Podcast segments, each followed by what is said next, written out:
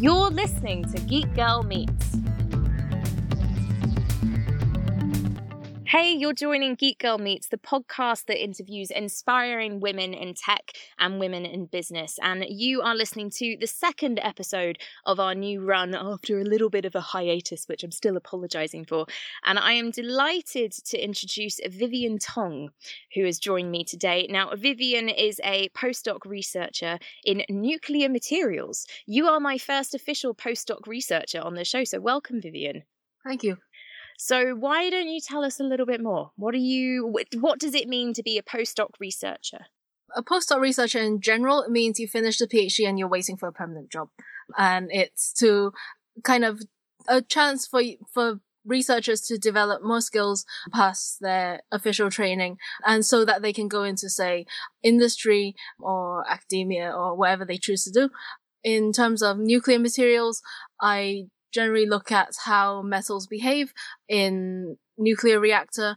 So how from when you make the part to when how the part operates in service, how strong it is, how its structure changes with say high temperatures or corrosion or irradiation. Generally, I use electron microscopes to look at these things. You can use, you can go to a much higher resolution. Spatially, you can look at much smaller things clearly if you use the electron microscope as opposed to a light microscope. And you can also do a lot of fun things with how the in- electrons interact with the material you look at and find out more than you could just if you were looking using optical, uh, using visible light. That's what I do. Well, I can see from the, the way that you're, you talk about what you do, you're very you know obviously passionate about about it. And if you've done phd and you're now postdoc then clearly this has been something that you've wanted to do for a while. When you were little what did you want to be? I when i was six i said i want to be a scientist to my parents. I don't really know why. And then i wanted to find out how the world worked. And i was given the children's encyclopedia and i i, I know i i read, read from cover to cover. And that's what I was really interested when I was very little. Somewhere along the line, I realized I was good at English, and where I come from, that's a big advantage. So there were people who said, "Oh, you should do something that makes use of your English skills." So I come from Hong Kong, and if you speak English, you can get mostly any job you would like because a lot of the time it is a big advantage to be able to speak English. So somewhere in there, it went from what is my kind of big interest to what is the most makes the best use of what people value my skills, uh, makes the best use of my skills. But then I think in the end, I wasn't that interested in doing something that involves lots of English. I don't like writing that much. I do it quite a lot as my job, but it's not the kind of it's scientific writing, which is a little bit more structured. You know what you you're getting into. It's not creative. Yeah, so a little bit more kind of analytical and formulaic, even just in, in terms of using English. Yes, and you have to be very concise. You have to say as much information as you can, as clearly as you can, in as few words as you can. That's good. It's a good skill to have. Um, yeah, which so I guess the the whole being able to write thing helps a bit, but you don't have to be a brilliant writer in the conventional sense to need to to be able to be good at academic writing. Yeah. Okay. How did you so so how did you go from Hong Kong to being in London and studying over here? What was the the journey that made you move over to the UK? So I went I applied for university in the UK.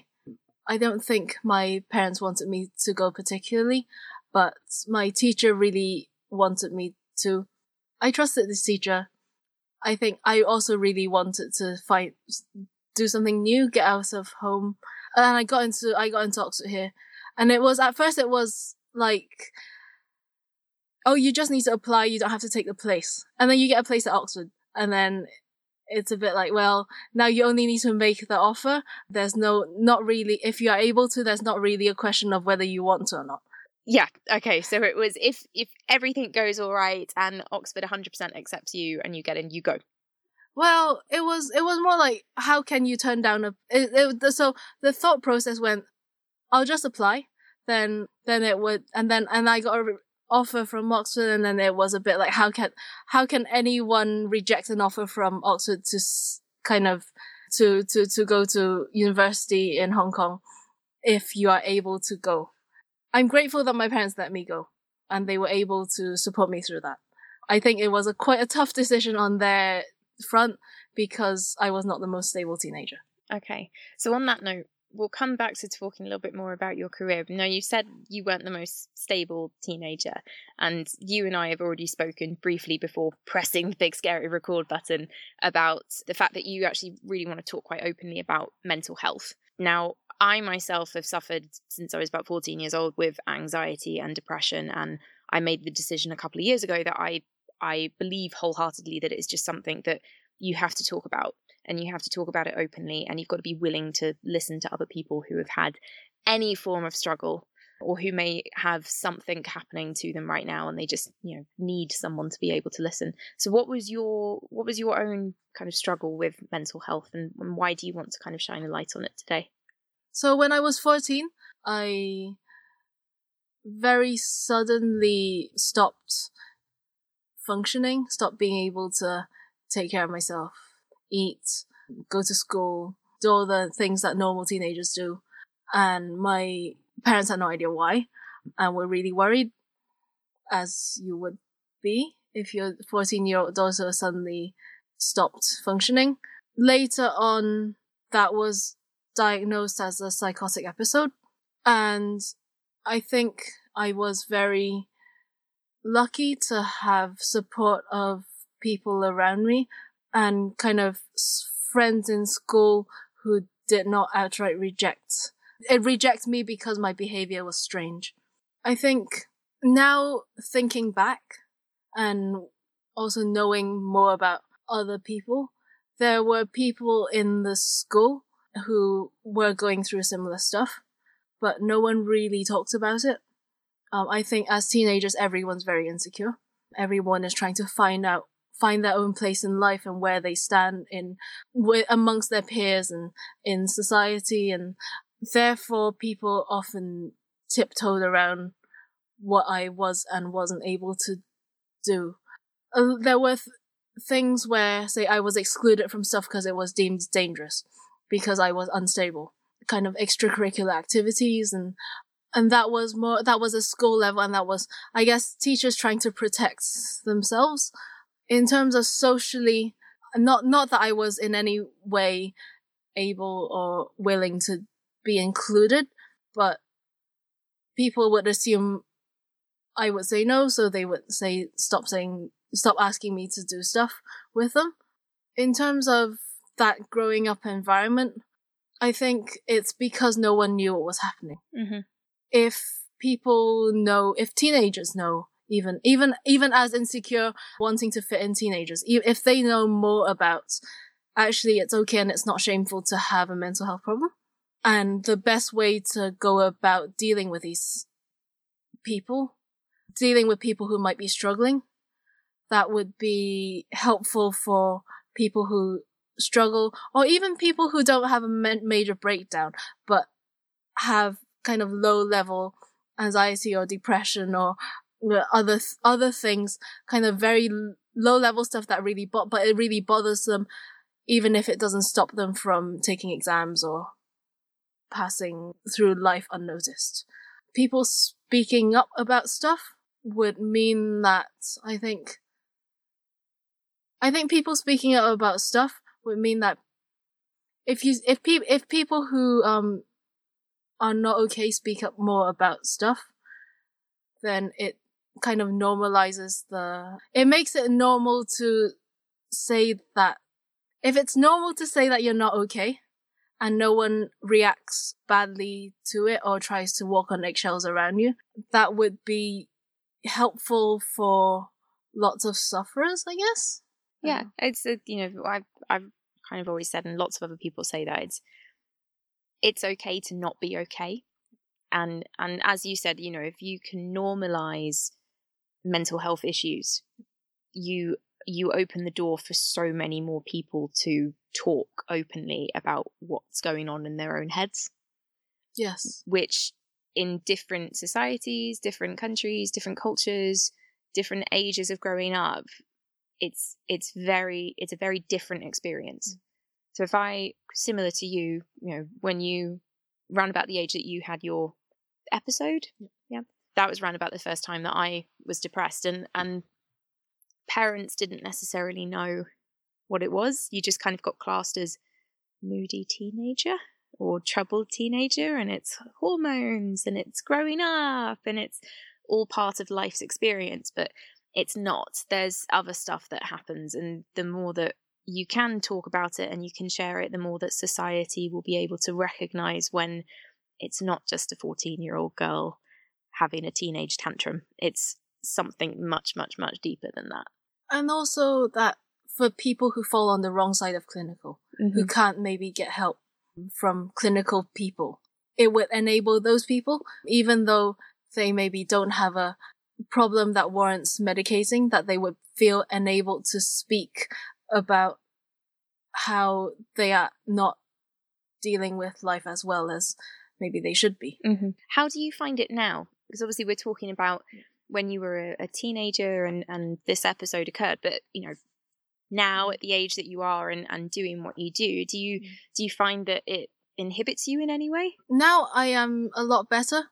I think it does inhibit me to some extent, but not in a way that's I don't function in my job. So the really nice thing about academia is that if you're productive, it doesn't matter. Or if you're not, not productive, maybe wrong. If you make a valuable contribution to your research group, the workplace, it doesn't matter if you're a bit weird or if you have days where it's flexible enough that if you have days where you really don't want to talk to people and actually can't function, it's okay. The nice thing is that my job has very few hard deadlines. In terms of how it affects me more widely, yes, because I am less productive than I would be if I didn't have days where I don't, I can't talk to people. And that has implications for if I want to progress. I don't know what the real, the right answer is yet. And I don't know why, I don't know how to deal with the fact that I have let, I am less productive as a result of having days where I am not well. I mean, in, in, in terms of, in terms of career progression, and if one day maybe I look after a research group, someone has to uh, that I'm not just responsible for me, that I'm responsible for everyone else as well. I think part of that might be developing strategies where I can help other people to help each other or something. I don't know. I'm not at that stage yet. For now, um, it makes a difference also when I have, I have, when I have to interact with people who are in high up authority, big academic people. I get really anxious doing that, especially if I have to eat a meal with them. That's always something that I don't deal very well with.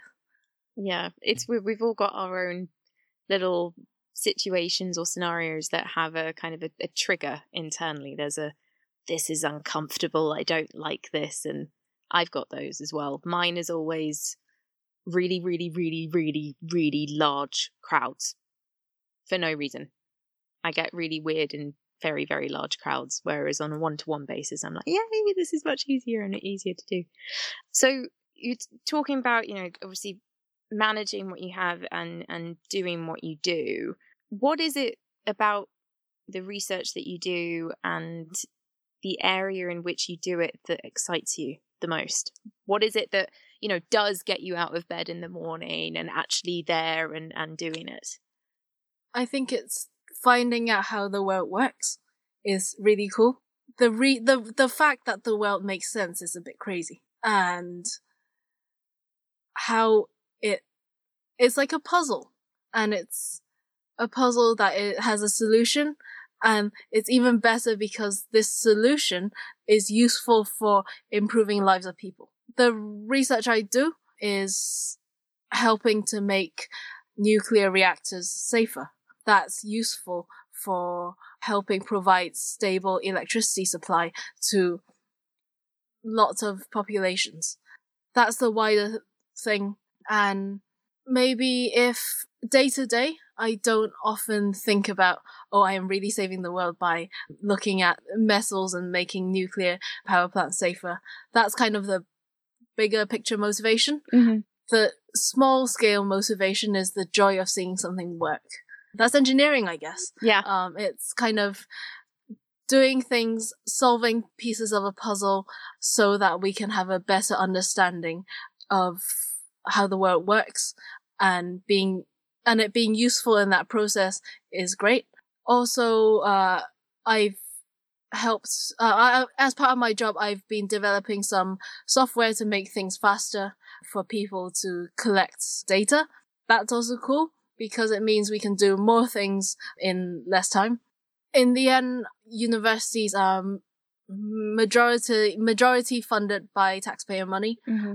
I think I want to give back value to what's the people what what taxpayers pay to the government who fund things and I and I, I think having a ha- having having having something that is useful for industry and something that is fun to work on is like dream job. Yeah. Yeah. I can see it. You're very, very animated when you're talking about what it is that gets you up and doing what you do. How can we make more girls, younger girls, this excited about the possibility of having a career in STEM or to go super, super specific in science? I have been volunteer. Start, I have started to volunteer as um, a STEM ambassador. Everyone who is a STEM ambassador goes out to schools or the STEM ambassador program puts you in touch with schools or youth groups or stuff to go and run science workshops or speak about like do a speak to a scientist, speak to an engineer type thing. And it's a really good experience to be able to help. But what I've learned more is actually the feedback from what the girls say.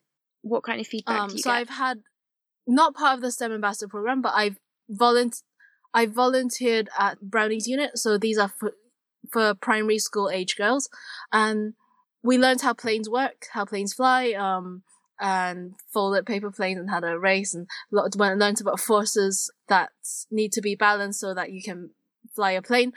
What I learned from them is that they say, well, their leader told their the, their unit leader told me that lots of them are very interested in science in school, but because there seems to be a tendency for the boys to crowd them out in experiments, none of them get to do they they get to do the actual task less often. There seems to be even at a very kind of young age, maybe seven till ten, that boys are naturally better. Is it is it naturally better or naturally a bit more confident to get in and do the experiment? I don't know if it's I don't I, I don't know what what the reason is that they end up crowding the girls out and then the girls feel like oh maybe I I must not be any good at this or but then I think it's not uh it, it must it must not be it must not be an interest thing because they are they are interested and they actively engage very well when they're in all girls groups Mm-hmm.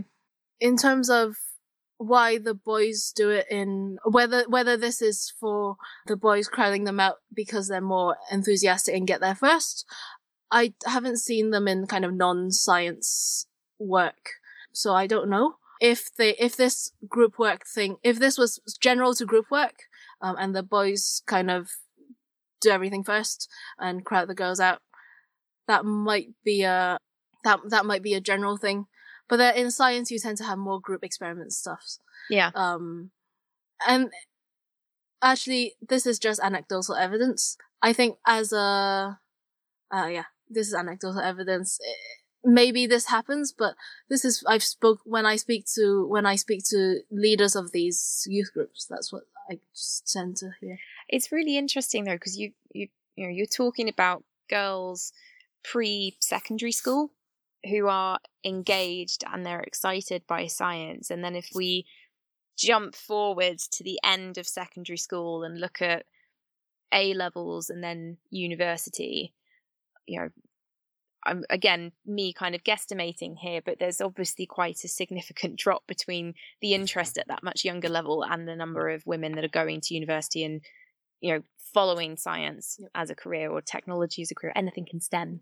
So you know, it's it's what is one of those things that if it was up to you, and you could say anything to get a girl who is maybe between the age of 13 and 18 excited about science and seeing it as a career path to follow what what would you say to that girl?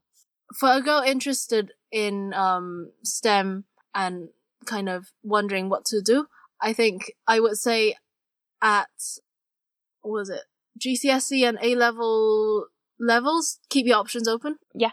Don't pick subjects that you think are strategically easier because there's also there's there's been some statistics floating around saying lots of people even parents think that science is too hard.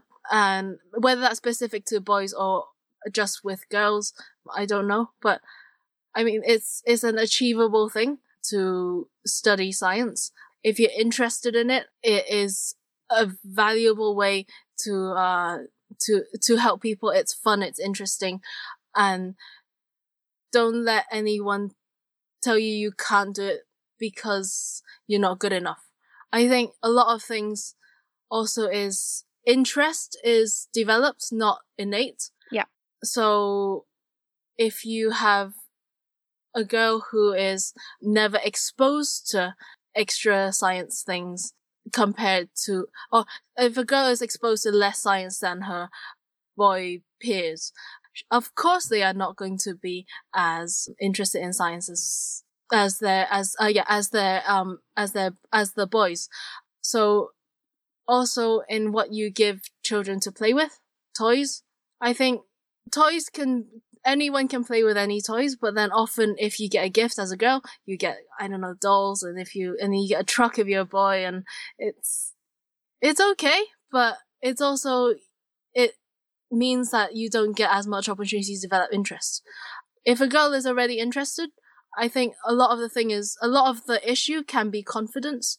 I don't know if this is true on a general level, but I've seen that I, I've I met a I met a few very underconfident, very capable women in my work, and I think, well, and I think I haven't met underconfident very capable men in my work to the same extent. So in in some in in and uh, to some extent maybe it's uh I don't believe I can do this so I'll do this. I was sent an article recently about how if you uh, if men have 60 if men fulfill 60% of the job criteria they apply for a job if women don't meet all the criteria they don't apply for it yes yeah we've i've i've heard that one a lot it's the for some reason, again, just very general, but we feel that we have to tick every single criteria, mm. if not, you know, the ones that are totally critical and some of the softer softer criteria that are usually put in there before we're confident enough to know that we're qualified for that role. Whereas as you say, men men feel much more confident and it's that that kind of idea of, oh, I meet a few of them, or I'll blag the rest. I'll be fine. Just, you know, you lose nothing by applying yourself a lot of the underconfidence might come from the I need to prove myself mm-hmm. versus the oh who wouldn't want me to do this. Yes, exactly. I think um, that's like nail on the head. On the note of talking about women and you know a bit of a lack of confidence and not necessarily going for the job if they don't meet all of the criteria or you know being we know that they are totally capable but they just can't necessarily see it themselves is there something that you wish you had known when you were starting university, or maybe, you know, it's the start of your 20s that you wish you could say to any other girl out there right now who's maybe at the start of her journey? I think I would say that it's okay to um, be not 100% performance all the time. I think I would say that you don't have to know what the plan is, but it's important to follow, it's important to take opportunities and keep options open. I think, I don't know, maybe I'm stereotyping here, but girls, I see, well, I see myself tend to trying to control things, con- be slight, slight, slight, of, uh, slightly obsessively plan stuff. Um, Mhm. and if it goes wrong, then then that's that's never good because you you've planned it. And well, that's actually one of the things that is difficult about academia is that you have to write these research proposals and you've never done the work for them, and you may never get to do the work for them. But you have invested like hours and hours and hours trying to figure out how you would do the work that you may never get to do. So you have to hold it very lightly, even though you've invested a lot in it. So back to the girls, I think it's okay not to know what you're doing yet. It's okay not to know your place in life and society and in your head. And, and you are probably more capable than you think because you see people around you, especially in a, in STEM subjects where there is still kind of physics lectures at 80% male attendance. You, if you see your peers very confident, that may not always mean that they are more capable. I fell into that trap for a lot of my university years. Yeah, no, that's that's really really good advice. I particularly like the um the piece about not having a fixed plan.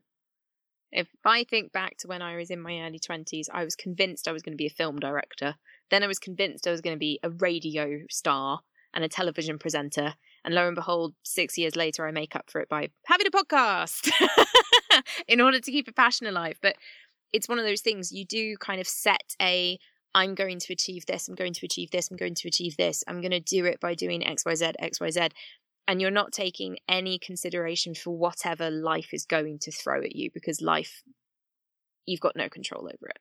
So, one of the things that is celebrated in the startup world, and it's something that I personally would love more people to embrace, is the whole idea that failure is not a bad thing.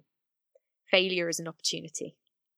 So you are you are at some point in your life going to fail, and it's a very very healthy thing because it's only by failing that you can learn, and the opportunity that is there is that it provides you with a, a new direction, and you don't know what that direction is going to be, but there are so many possibilities at the end of it. Yes. I would say don't be afraid to experiment outside. I've done the thing where I kind of finish university. I was going to, I, w- I had applied to start teaching, but then that didn't happen. But I've kind of gone through the academic route without really going into kind of outside, outside university industry or other kind of jobs. I've gone down that route. I think if I were to do it again, would I do it this way? Probably, yeah.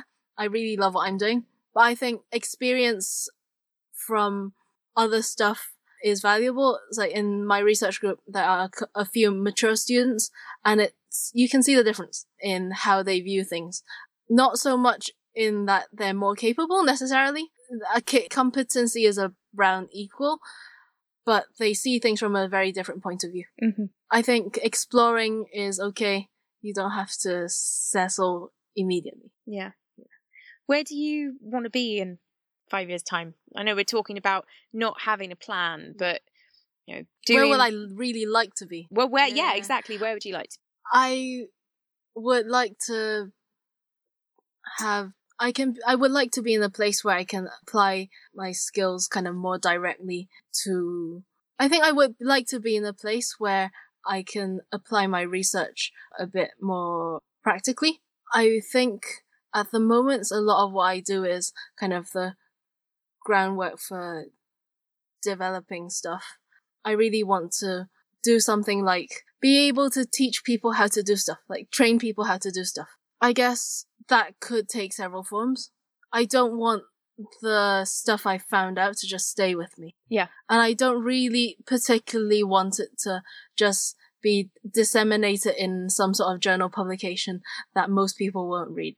I want to, um, I, I, yeah, I want to be able to, um, disseminate my research, my research or my, or just the general stuff more widely than I am now.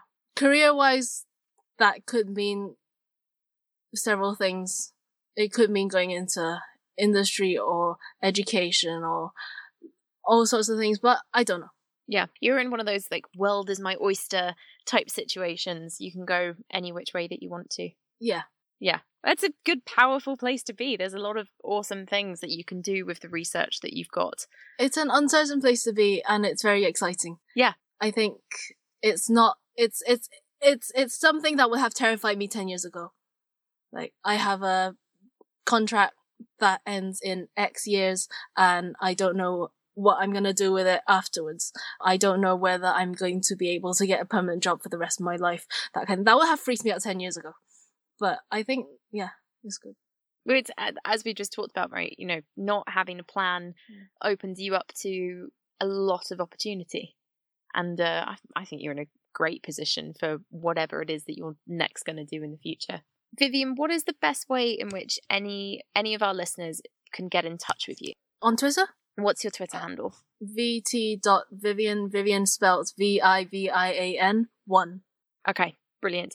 Thank you so much for joining me for Geek Girl Meets. It's been a pleasure to hear more about you and what you do, and um, I'm always honoured to be able to speak more openly with anyone about mental health. And I, I'm really glad that you shared that with us today.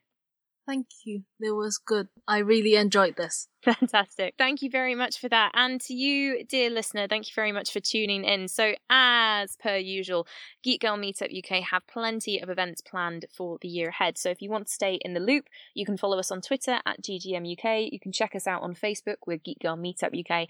And you should definitely go and follow the newsletter if you want to hear about all of our upcoming events. And a massive thank you to our partners for this, Runway East. I am here in their podcast studio on Featherstone Street, which is super, super, super close to the infamous Old Street roundabout. If you are looking for space and you've got a startup or you just want a, a hot desk, then head over to runwayea.st online and find out more about what they can offer you. And if you're super tempted, you can get a 20% off discount off of any hot desk or a dedicated desk membership if you use the code GeekGirlMeets when you make an inquiry. Just tell them that Kathy White sent you and they'll be happy. Thanks for joining us, and we will speak to you next week. You can follow Geek Girl on Twitter at GGMUK, sign up to our newsletter on the website at geekgirlmeetup.co.uk, and you can like our Facebook page, Geek Girl Meetup UK.